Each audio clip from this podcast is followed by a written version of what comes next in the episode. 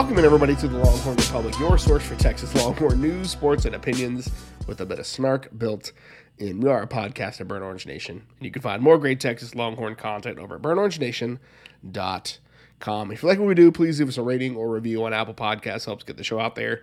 Share this with your friends wherever you found it, whether it was Apple Podcasts, Google Podcasts, Stitcher, TuneIn, Spotify, anywhere where you find fine podcast content. You can find Kyle and myself. Connect with us on social media at Longhorn Pod on Twitter, Facebook, and Instagram, the Longhorn Republic, or shoot us an email, longhornrepublicpod at gmail.com. My name is Gerald Goodrich. I'm your host this week, like I am every week. And I'm joined by a man who has the same philosophy as changing underwear that Jay Valai has on changing jobs. Do it as often as you want to. Kyle Carpenter. Kyle, how are you? Uh, do it at, at uh, in, with high visibility as well. So we, we do share that that full philosophy.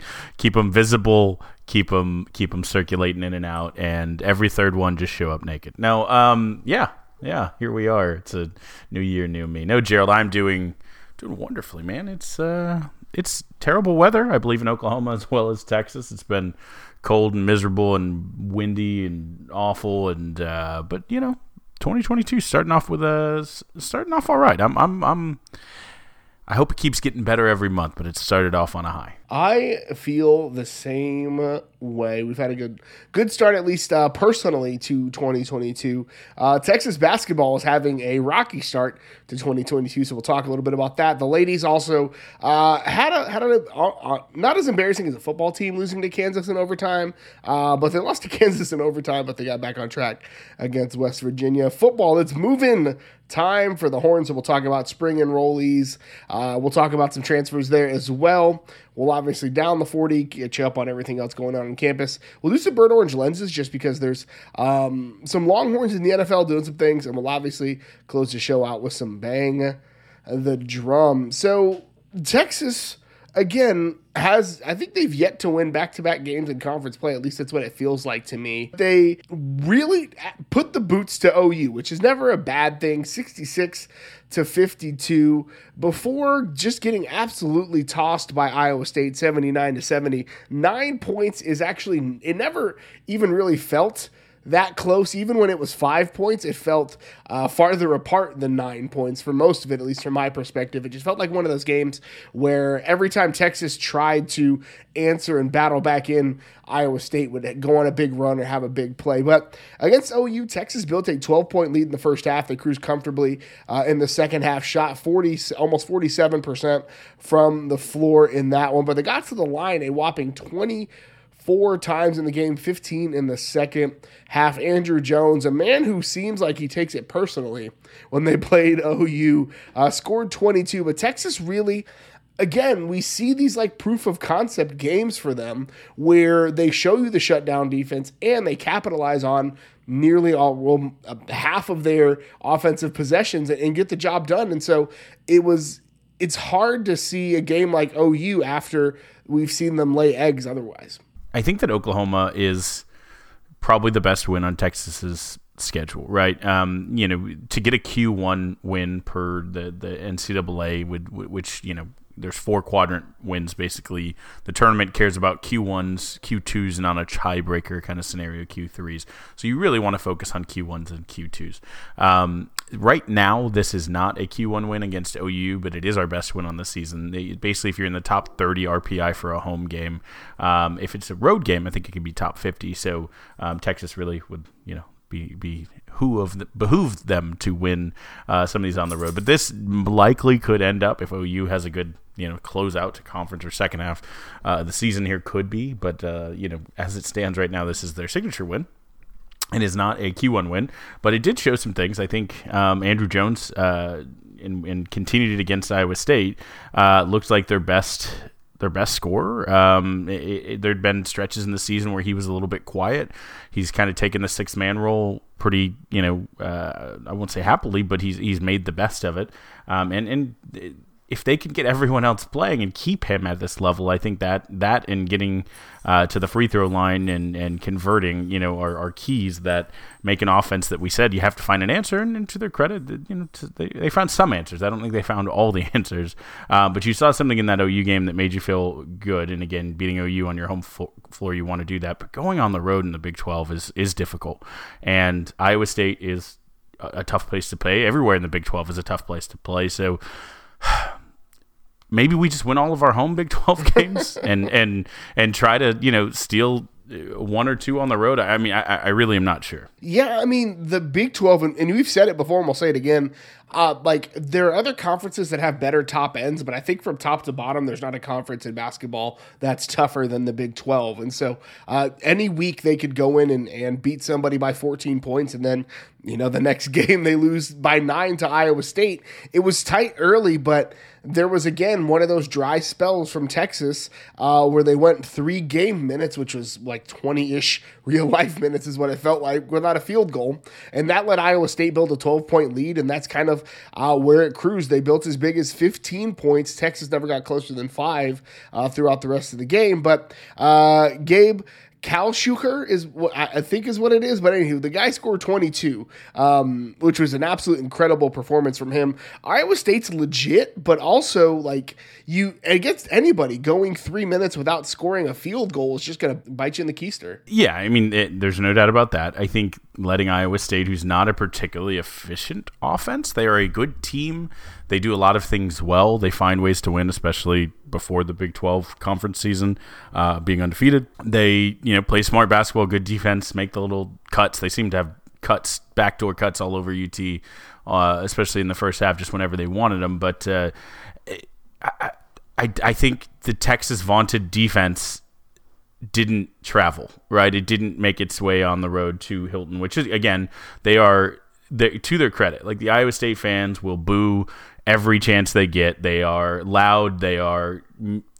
They may be the most homer like they you know fans in, in the whole country like i feel like their player could clothesline like wwe style they could do a two-man legion of doom clothesline on somebody and they would try to call it an offensive foul you know they, they to their credit support their team blindly right? They're not the most uh, unbiased fans i'll say but they just boo and they're loud and they have good momentum in, in the in the arena. It's a tough place to play. They call it hilton magic for a reason. Even when they weren't good they would beat people there. So it's it's a tough um, it was always going to be a tough game right? But yeah, we, when after they shut down Tanner Groves in the OU game, you said, okay, look at this defense. They shut down one of the best scorers in the Big 12, one of the best scorers in the country. If you remember back last year when he became a meme in the tournament, because um, he looks like a, a, mountain man or Will Ferrell in semi-pro. Grateful uh, dead, deadhead. um, but they when they shut him down, he said, okay, I see they have some interior, you know, teeth to this defense. And then it felt like uh, maybe Iowa State said, okay, we'll just shoot over it because Gabe Kalscheur, I think, was like 28 from 28 from three-point line. That guy just rained him.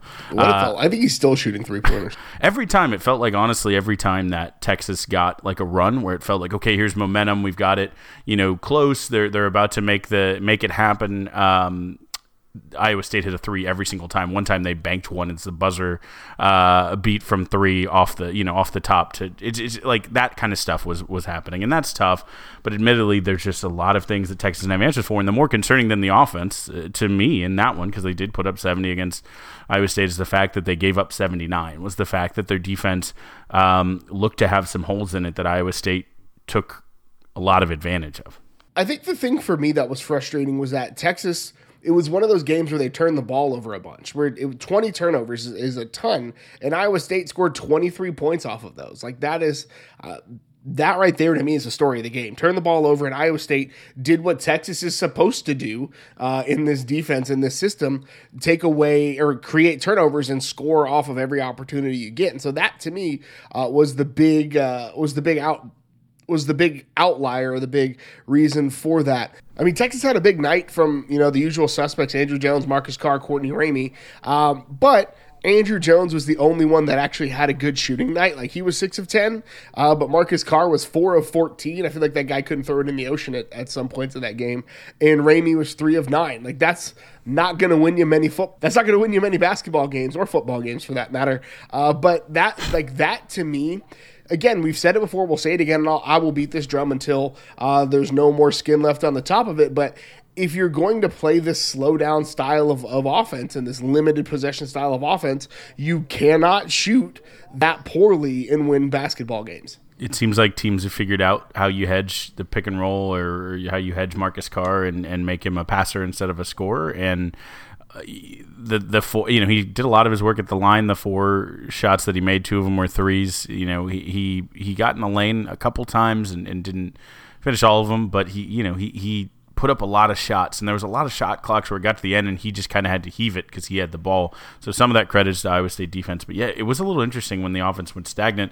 Chris Beard looked to be searching for answers again, also because they weren't playing great defense, um, and so Tristan Lincoln played 11 minutes in this game, which I don't think anyone expected unless the scoreline was flipped the other way and then some. You know, no offense to him, but he's a D3 guy who came here, um, you know, to, to kind of soak up some some culture and, and add uh, you know a, a, lineup where you have to have just a three point shooter in the corner. He's really an elite three point shooter, but you know he's he's a D three level player with that type of size.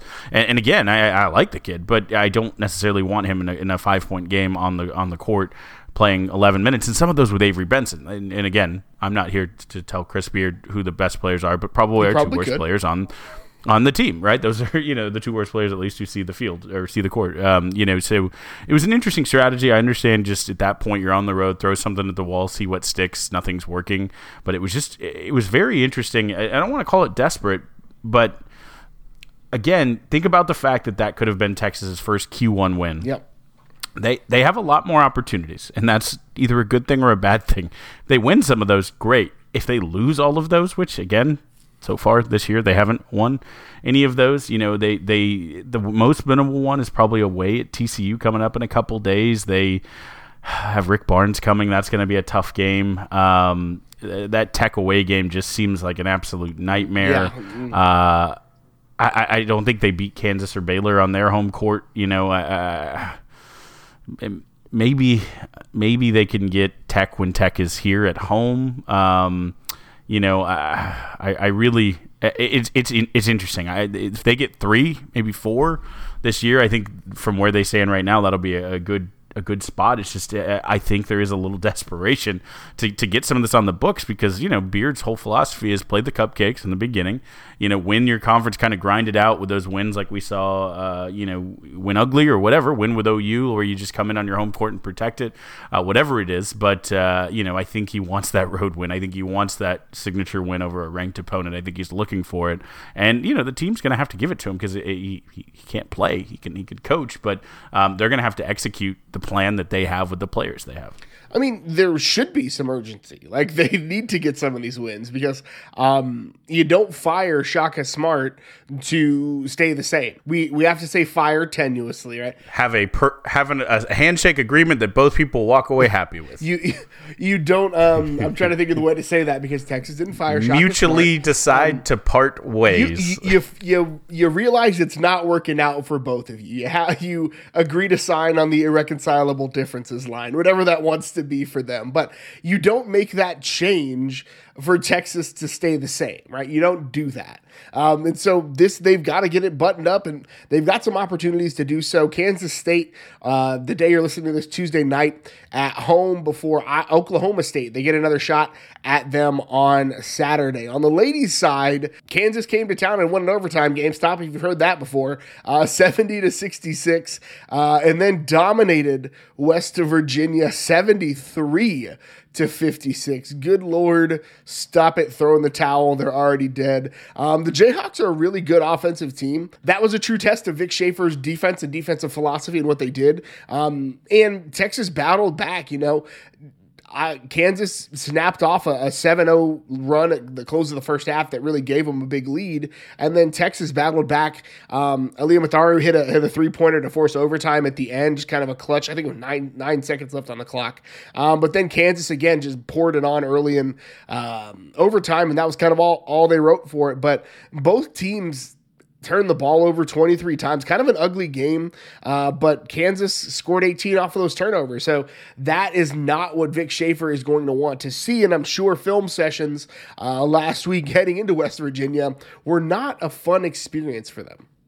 Oh, I'm sure not. Um, you know, it, it's interesting. Kansas. I remember during the Big 12 media days, they asked uh, their coach kind of how many languages were being spoken on the court, and, and you know it's it's somewhere I think six or something like that on on that team.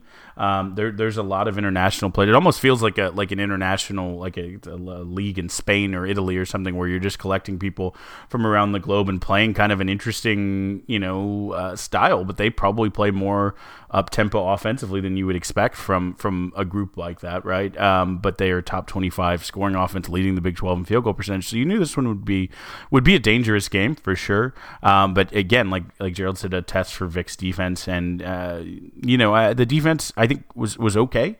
They weren't amazing. They, they were pretty good. Forcing those 23 turnovers is, is solid. But I think on this one, uh, much like the, the Texas team against Iowa State, the turnovers bite you when you also commit them. And and so uh, I think you know Kansas took advantage of it and and and you know had those runs, those spurts, and it just wasn't Texas's game. And and look, they were they were on a, a losing streak at that point in, in Big Twelve and conference play after the Tech loss. You know, kind of throw the the Rio Grande Valley. So I think with that said, it became utterly imperative that they beat a West Virginia team that is under, underachieving a little bit, but I think is still a, a, a really solid team. Um, and and I think they were picked like fourth in, in the conference preseason. Um, and so I mean. I was a little worried that that losing streak would continue, but again, like you said, I don't know if it was uh, hellfire and brimstone from Vic in the in the film study. They came out and just looked a little bit different in that one. Yeah, I mean they were all over it, but Texas changed the starting lineup was part of a uh, a part of the change. Uh, Matharu actually jumped into that starting lineup, and she absolutely went off 26 points, uh, including 11 trips to the line. Audrey Warren came off the bench, which is something we haven't seen uh, in quite some time, and scored 17. Kind of that spark off the bench. I think that might be the new philosophy for, for Vic Schaefer is um, her in the start, Matharu in the starting line, and um, Warren coming off the bench because it, it, seemed like a um, I don't want to call it a gamble because that that makes it seem like he wasn't thoughtful with the decision, but it seemed to limit the turnovers that Texas was struggling with, and it allowed them to again come out and put the boots to a West Virginia team that's not good. Well, they're not great, but like they're a conference opponent, so a twenty point win is is nice to see. Yeah, they're they're not ranked, but they're still a, a dangerous team. I think they're still one of the like probably they're in the top half of the conference. I, I, don't think they're a bad team by any means. So this is a a good win. Um, Texas getting inside, getting to the line, those things are all great. Looking forward, Gerald. Hopefully Texas got it figured out because five of their next six are against top twenty five uh, teams. They they uh, this week, tomorrow, if you're listening to this on Tuesday, uh, we'll head to Ames. Uh, we know that's a fun thing to do on Wednesday, and then uh, Fort Worth on Saturday. Iowa State in Ames, waiting for them, is number nine currently. Uh, then they are they play number 25 Kansas State, number 23 Oklahoma, and number 14 Baylor in back-to-back games because of the COVID reschedule February 4th and 6th. So they get one reprieve. The Fort Worth trip. Uh, basically, otherwise they're they're playing top twenty five teams uh, for the rest of the month and start of the next. So it's it, this is a stretch for Coach Vic. I think they will they will learn something about this team because this is this is similar to a tournament run right here, where you have to be on every every game and uh, and you're going to have deadly opponents every night. The Big Twelve, where basketball is made. So, on the football side of things, big week for the football team. Classes resume on Tuesday following the MLK Day holiday. And all of the early enrollees and currently announced transfers are on campus. Uh, Quinn Ewers, who's not technically an early enrollee, but would have been if he was hadn't reclassified and gone to Ohio State. Again, it's still super weird. Uh, his on campus Ryan Watts, cornerback transfer from Ohio State. Malik Murphy, uh, running back Jaydon Blue, uh, Bledsoe uh, Justice Finkley, Aaron Bryant, Terrence Brooks, Bryan Allen, Larry Turner Gooden, and Jordan Thomas, a guy who was a 21 enrollee, uh, but had some family and personal issues, stepped away for last year, but is back in the fold. And it's it's good to see them on campus. And again, uh, we're already drinking the Kool Aid. But Kyle, as we as we look at these guys coming onto campus who do you think and we talked about this a little bit already in, in our signing day previews or in our signing day recap. So go back and listen to that if you want to. But you know, of these of these players that are on campus already, who do you think needs? Who do you think Texas can can take the next step and fill a role for Texas if they have this the spring that they should? what is under low hanging fruit? Is it like f- subterranean fruit, fruit that's underneath the earth? It's fruit on the ground already, right? Fruit that's fallen off the tree. Right. So like if you're if you're in in the jungle and you're an animal and don't want to climb and you're lazy, you just walk up to the fruit, hope it's not rotten, but the fruit sitting on the ground. That fruit uh, that I'm referring to is of course Quinn Ewers on this list is is the number one, right? He's he I don't need for anyone who's ever listened to this podcast to, to recap or sum up the importance that he can and will and should play uh, this season and in the coming seasons. Right, uh, his his early enrollee is a little bit different than than others. He's I guess you know technically kind of an early enrollee reclassified anyway. So coming from Ohio State, uh, I, there's some there's some other interesting names in here, and I think again, am I am I cheating if I just hit the the guys who've played college football before? Because I think the other guy who's coming with him, uh, not necessarily a package deal, but who's also made the trip back from uh, Columbus, Ryan Watts, who's a cornerback who who you know could play a little safety. He's a guy who has some experience who knows how to get uh, turnovers, who can slot in and, and instantly have kind of a, a, spot where Josh Thompson left, and he could he could just kind of man that. Uh, that could be his. Uh, we'll see. So the, the, the speed that he gets uh, gets up to in that secondary uh, could be really interesting for me. Again, that's that's cheating a little bit because I picked the two guys who have some college experience, but for me, it's two of the the most key kind of positions of need where you have impact guys who could be you know some of the better, if you know, two of the better players on the team, and, and, certainly on the respective units. Yeah, and I think that's that's fair, and I think you know the other cornerback that's joining the team currently, uh, Terrence Brooks, who was a massive flip from Ohio State, again keeping the theme going. I think he and Watts could be the the starting bookends on that in that secondary corner. That that was a big need for Texas was that was that back end of the defense. And so I think Brooks is the guy who could come in and if he can acclimate to the speed of the game pretty quickly, he can definitely be a player for Texas. Another guy who I think uh, has an opportunity is Justice Finkley. I think the the defensive line, especially at the edge position. Texas was going hard after some edge transfer options um, that didn't pan out, and there may be one still coming from TCU. We'll talk about that when Gary Patterson decides to officially announce that he's part of the staff. Gary, you're in coaches meetings. Just let just just do it. Uh, but uh, Justice Finkley, and he's a guy who you know he's 18 but he looks like he already has his grown man body. Um, like not yeah. grown man face. Like the mustache needs some work. He's still very baby faced um, but but if you ju- if you just isolate from like the neck down you're like that guy that guy is a bouncer and could slap my sister and, and i wouldn't have anything to say about it because he'd beat me up. Like he's just got his grown man body already. And so if he can again acclimate to the game pretty quickly and continue to develop an already pretty impressive physique he can really step in and, and be a contributor for Texas because the the edge was a problem last year, and so he's a guy who I think can have an opportunity. He's a guy that again you go into Alabama and get a player that has an Alabama offer that's got to say something about him. And, and um, Jordan Thomas, again, he's been away from the game for a year, but I think he's a guy who I was very excited about last year, um, not just because he's from Port Arthur and loves Pimp C, but because he also is just a guy who can play edge and, and help Texas really. Um, shore up a position that I think is almost a linchpin of this defensive group. Yeah, it's it's I like that a lot actually both of those. I think Finkley is interesting because you're right. Like uh, without the the face that, that Byron Murphy the second had, um, that that also looked like a grown man. He plays his high school tape. He looks like you know a 23 year old playing out there against uh, against high school players and all the All Star games he's played in. He's looked just like he's ready made. So whether it's you know week one or week two when Alabama comes, or it's a little later in the season. I think you will see something from uh, from Finkley this year. But yeah, I, I, will be curious. Maybe there's a name on here we, are not thinking of. I, a guy I don't know that he'll contribute because the position group is so good ahead of him, um, but I am just excited to see nonetheless is Jaydon Blue, yeah.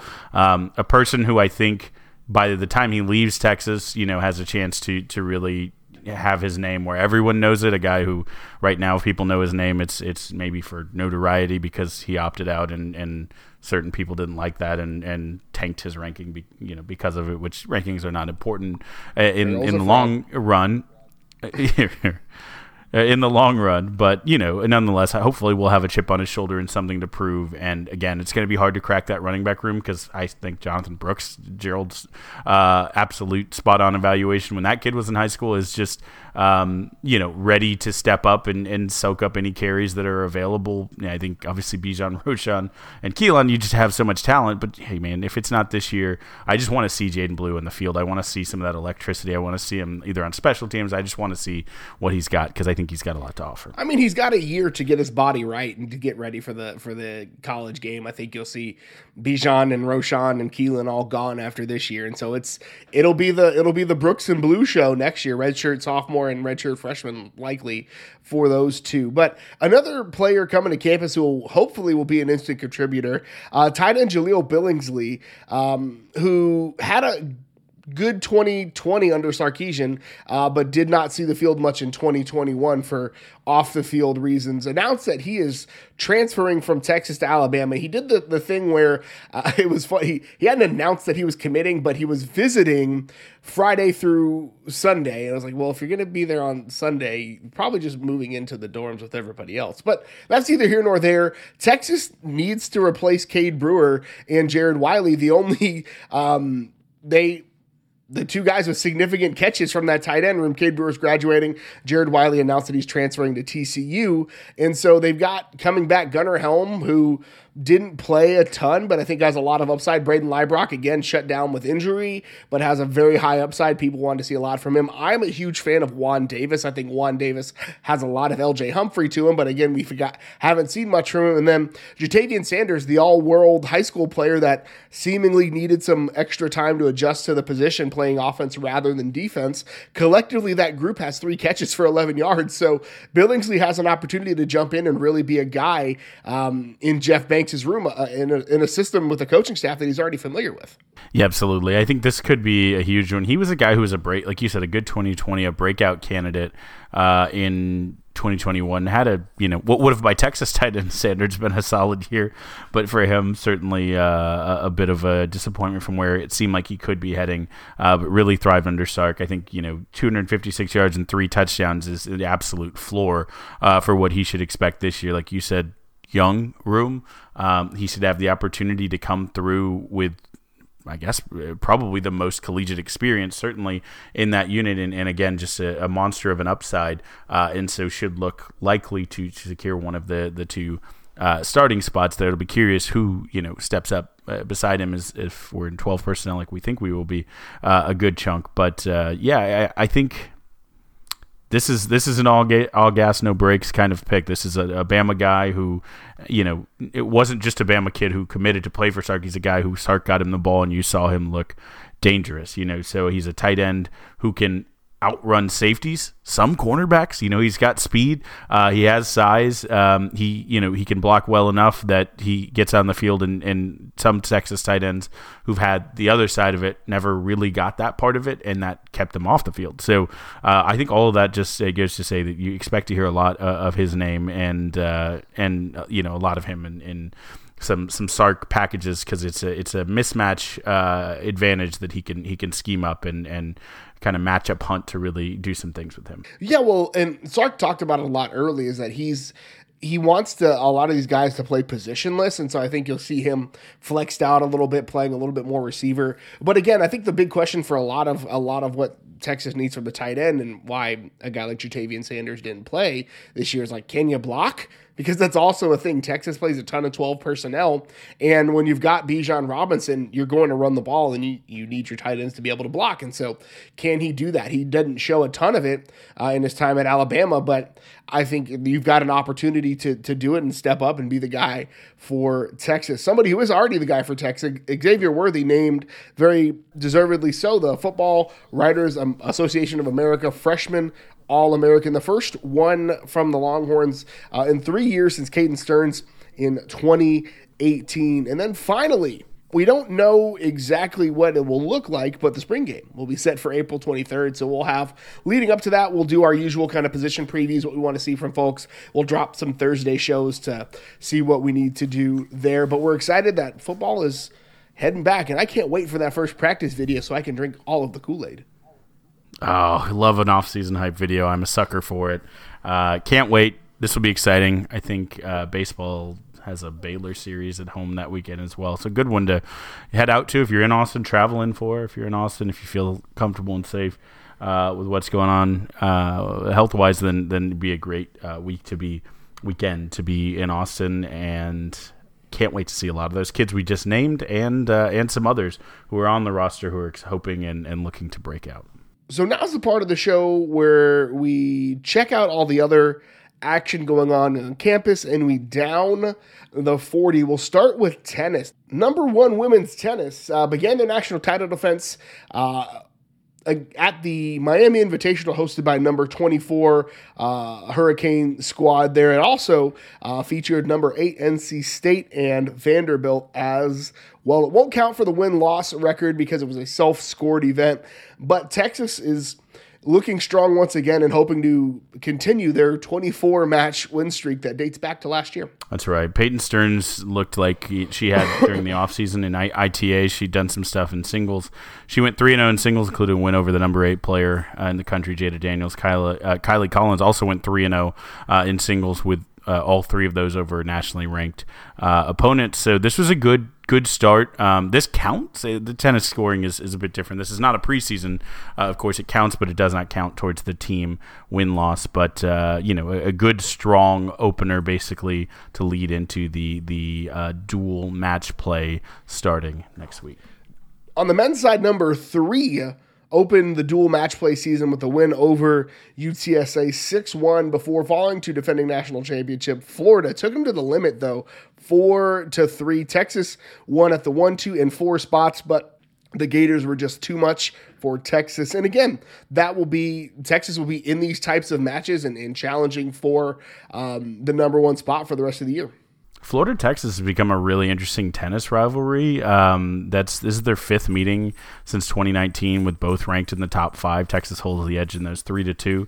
Um, but the past two national champions, because there wasn't one in 2020, in 19 it was Texas. Texas beat Florida in the semis. In 21 it was Florida. They beat Texas in the semis. So they haven't met in a national championship game, but they both have a lot to say uh, about the conversation. Just wanted to point out Elliot Spizzirri beat last season's singles national champion Sam Riffice at number one singles so that's a good sign when your number one beats the guy who beat everyone else's number one. I think Spizzirri's in for a big year. Uh, Micah Braswell would be any other team in the country almost number one. Um, he won the number two singles, um, and then a, a couple uh, players who who just you know if you're following tennis, you you obviously know, but keep your your ear out for uh, Notre Dame grad transfer Richard Ciamarra um, beat 107th ranked uh, at number four and um, uh, the freshman from we talked about him from Belgium, who's an international star already, uh, Pierre Yves Bailly, I believe I'm butchering stuff. that. Uh, yeah, uh, fell to the number two uh, ranked singles player in the country, Ben Shelton, but gave him a lot uh, there. So you basically have four,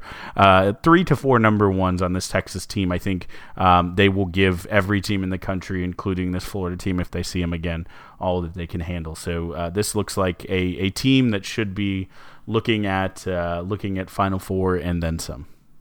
Kyle, you're getting all accented names for the remainder of this podcast. However long it goes, you've just done that to I'll take it to yourself. On the track, the indoor track season is upon us. The Texas men at the Clemson Invitational registered the fourth fastest 4x4 in school history.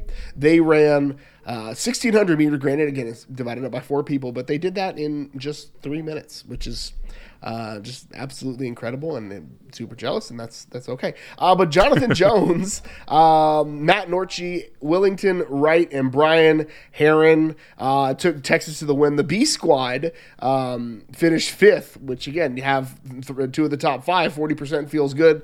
Um, friend of the show, Tripp Piperi, won the men's shot put with a distance of twenty point seven one meters, which if you don't like metric sixty seven, almost 68, about a tenth of an inch shy of 68 feet through a medium sized rock that far. Uh, Jalil, Jalil Brewer uh, made his Texas debut with a 61 and a half uh, foot throw, and uh, Patrick Piperi, the younger brother, and Leo Neugebauer uh, also finished in the top 10. On the ladies' side, they also had some top 10 finishes in the shot put. Uh, Marilyn Wara finished fifth. She threw at 50 feet. Um, Kiana Lowry and Crystal Harrapin finished eighth and 10th.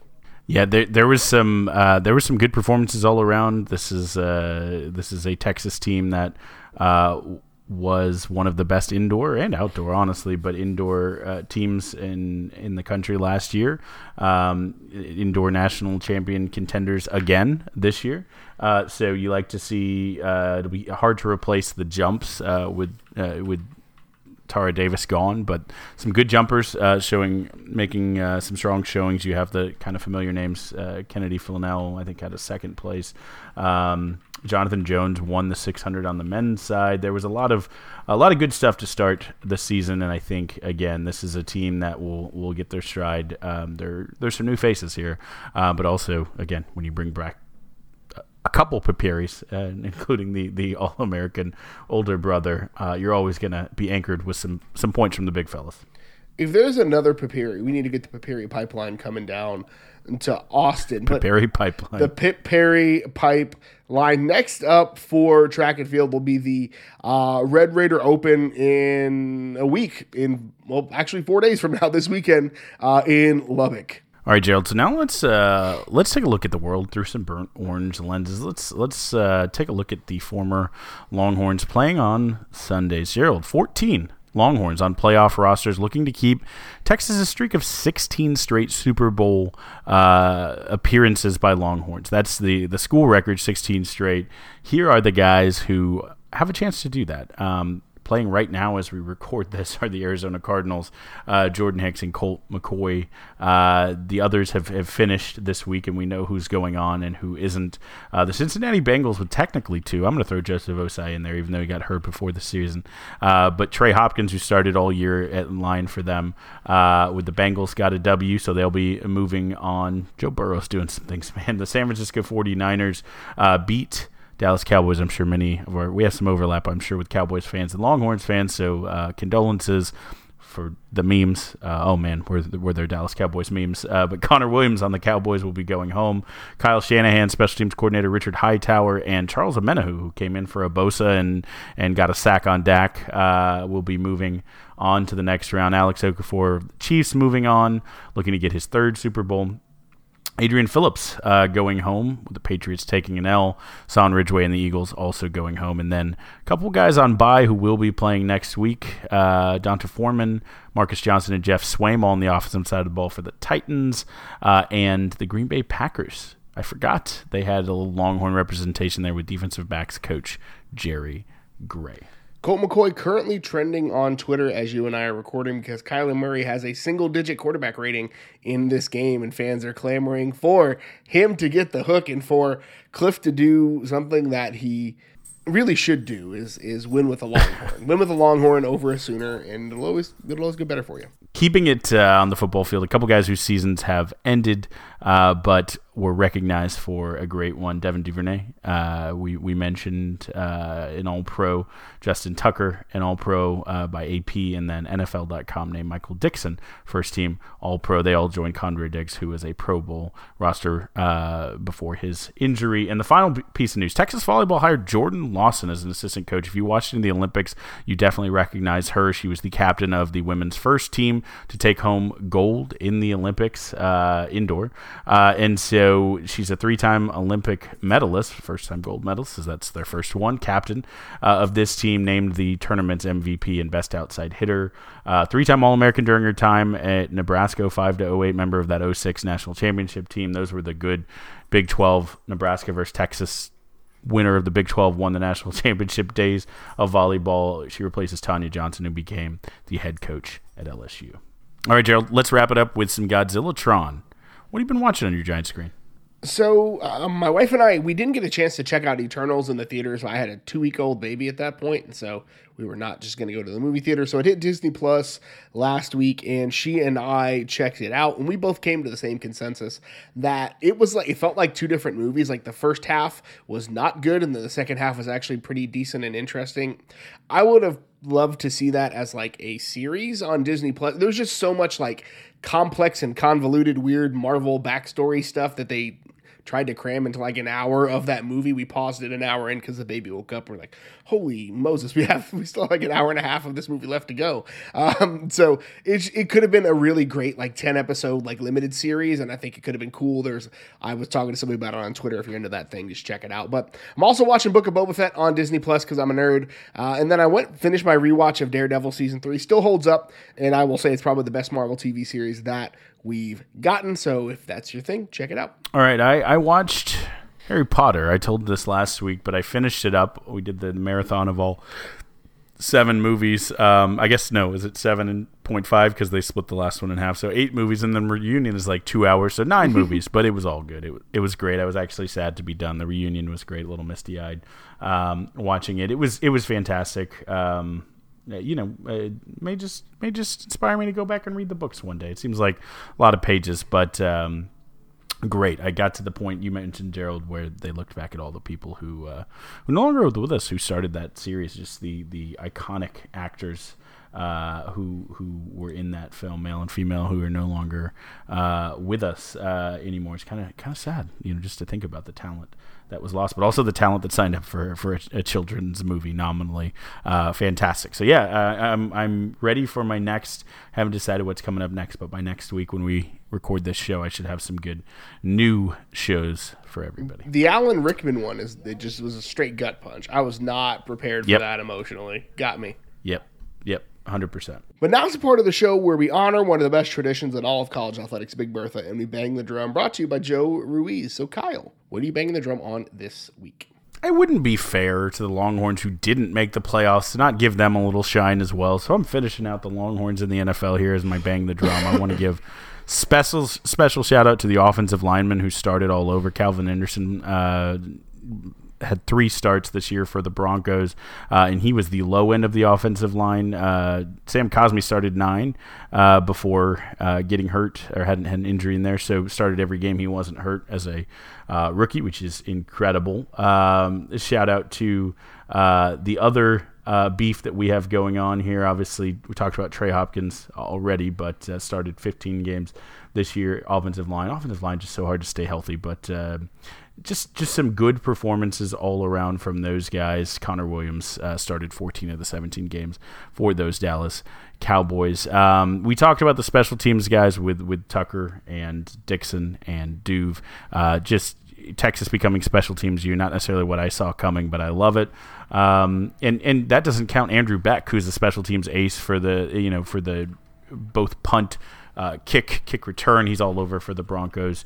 I believe Swaim does some special teams for the Titans. So a lot of special team contributors who do excellent there. Adrian Phillips had another really solid year. He was an NFL Player of the Week one week. Uh, had 77 tackles, nine pass deflections, four interceptions, one touchdown return, and one forced fumble. Um, he was only you know outdone by a, a guy who made the Pro Bowl, right? In, in Quandre Diggs, who was uh, you know just in, incredible with uh, 82 tackles, seven pass deflections, five interceptions himself. Deshaun Elliott was off to a good start before he uh, got hurt this year. Um, played in six games, but had uh, sack, two pass deflections, interception, 22 tackles. Uh, was was doing some things for that poor, poor Baltimore team that just kept getting hurt at every uh, turn. And then both Malcolm Browns played this year. One of them started 17 games in the interior of the line, 51 tackles, two sacks for him. My my favorite end to the season was Poona Ford. Gerald Poona had uh, started all 17 games, obviously 49 tackles, uh, two sacks, and, and a pass, pass breakup. Do you know how many sacks of his two sacks that Poona had in Week 18? No clue. one and a half. He uh, he finished strong with uh, he came in with half a sack, left the the season uh, total at, at two. So so good for our guy uh, Poona. Um, we mentioned Duvernay as a punt returner. He also uh, did pretty well in the receptions, thirty three uh, for two seventy two and two scores. Um, so you know well rounded there, growing into everything he's got going there. Kris Boyd actually played quite a decent amount. Um, started I think a couple games for the the Vikings. Um, you know, good to see him still landing. Uh, Don Foreman, we mentioned, if he had a full season, would have really put one together. Had three starts, ended up with 566 yards on 133 carries and three touchdowns. So, kind of extrapolate that out. It looks like he is in the right trajectory for what's coming next for him, whether it's with the, the Titans once Henry comes back or someone else comes. Uh, a Colin TQ uh, got five starts as a rookie, so good for him uh, with the Falcons. Marquise Goodwin keeps chugging along, 20 catches. Uh, 313 yards, not the elite season maybe he envisioned, but uh, he's still out there. Little Jordan Humphrey, a guy who got it going in a couple games, four starts on the season, 249 yards and two TDs. And then Jordan Hicks, Started all 17 games, 103 tackles, yet again over 100 tackles, just a machine. Four sacks, five pass breakups, one forced fumble, two fumble recoveries. Kind of just did everything for that defense. Um, so a really solid year. And then the final one, Gerald, who I'm going to talk about. There's a couple who had you know a little bit of stats. I, I won't uh, drain the entire ocean here of, of every piece. But the last one that I wanted to give a little shine to was your guy on your team, Mr. Brandon Jones.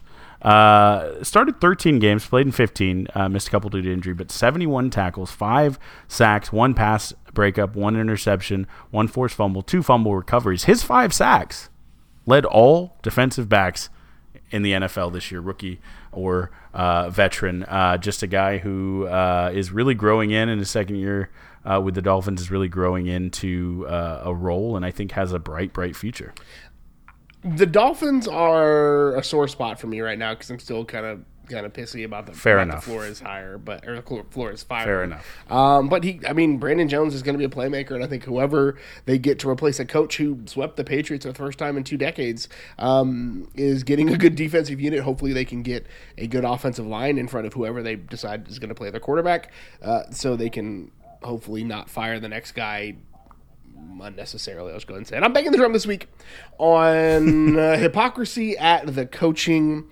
level. So, according to On Three Sports, Kerry Coombs, the former defensive coordinator at Ohio State, who had his play calling duties stripped and or revoked mid-season, would not take a demotion to be a position coach and is therefore out at Ohio State. Conveniently, you know, a couple of weeks after early signing day.